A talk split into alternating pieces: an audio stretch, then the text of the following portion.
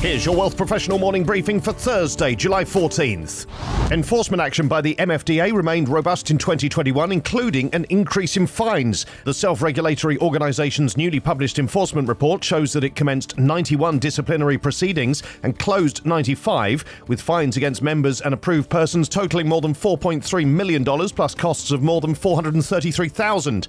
There were fewer new cases opened last year than in 2020, but proceedings were up from 79, and while fines increased from $3.5 million in the previous year, they were well below 2019's total of 9.3 million. The collection rate for fines also increased from 29% in 2020 to 45% in 2021. The nature of the top five primary allegations made in cases opened at the case assessment stage were business standards, suitability of investments, unauthorized or discretionary trading, transfer of accounts, and pre signed forms.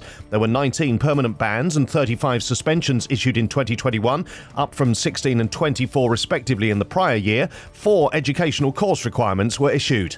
New research from Schroders has revealed an increased focus on sustainable investing results among Canadian institutional investors, which are also continuing to search for reliable ESG data sources. Of Canadian investors who were asked what motivated their focus on sustainable investing, over half mentioned having a beneficial impact on society and the environment. This contrasts with 38% of respondents in the US and 50% worldwide. Canadian investors place a higher value on being able to observe the impact of their money, with 54% saying that knowing how their money affects society is extremely essential. Thematic investing and active corporate interaction trailed ESG integration into the investment process by a significant margin, with nearly 9 in 10 Canadian survey respondents ranking it as their favourite strategy for investing sustainably.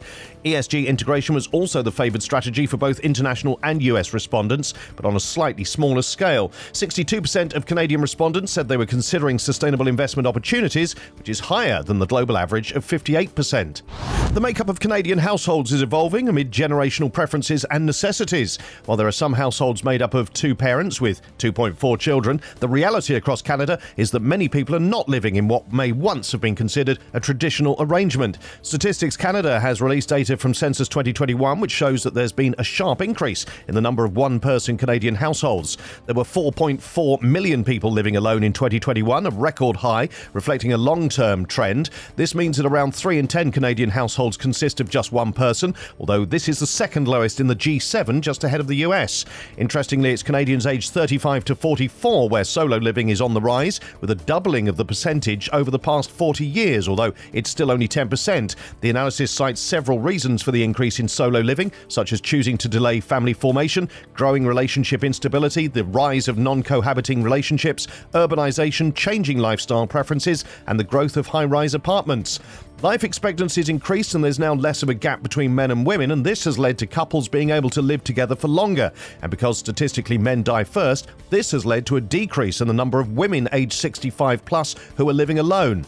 Living with roommates has also seen a rise. This is the fastest growing type of household in Canada, with a 54% increase from 2001 to 2021, although still representing only 4% of all Canadian households. These stories in full at wealthprofessional.ca and in our newsletters. Plus, with rising bank rates and CPI, it's time to up client communications, say advisors. A Morningstar study finds two major factors driving reductions in mutual fund fees, and lenders in high potential reverse mortgage market warned of risk. For Wealth Professional Canada, I'm Steve Randall.